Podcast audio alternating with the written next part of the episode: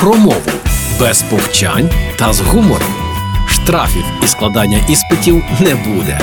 Програма Мовний патруль на Радіо Перше. Вітаю на Радіо Перше. Мене звати Лілія Криницька, і сьогодні ми з вами поговоримо про два терміни, за якими ховаються дуже гарні слова. І ці слова ви сміливо можете брати собі у мову, адже саме так вони матимуть шанс на життя. Отож, що таке оказіоналізми і контамінація? Не лякайтеся, усе насправді просто і дуже цікаво. Оказіоналізми це авторські неологізми, новотвори, які автори вживають для художньої виразності і експресивності. Переважно оказіоналізмами послуговуються у художній літературі, зокрема поетичній мові. Здебільшого вони не належать до категорії загальновживаної лексики і більше зрозумілі в контексті, де їх ужив письменник. Але ми можемо зламати цей стереотип і теж їх вживати. Авторські неологізми часто трапляються у творах Павла Тичини: аеропланети, багряноводний, блискотінь,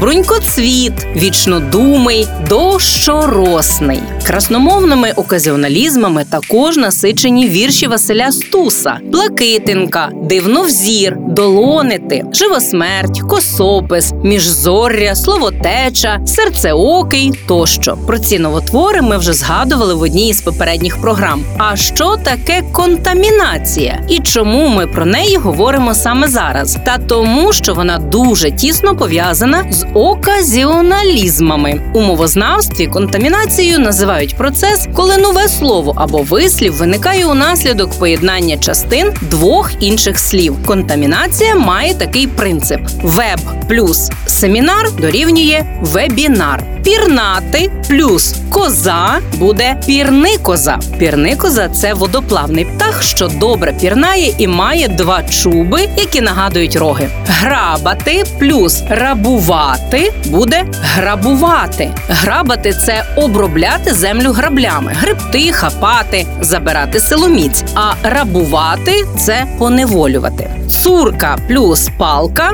буде цурпалок, тобто відрубаний шмат деревини або лозини. Цурка має питоме значення дочка, дівчина. Зараз слово вживають у значенні тріска, скалка або ж шматочок. І на сьогодні це все. А ми з вами неодмінно почуємося знову у мовному патрулі на Радіо Перше. До зустрічі в ефірі. Програма Мовний патруль на Радіо Перше.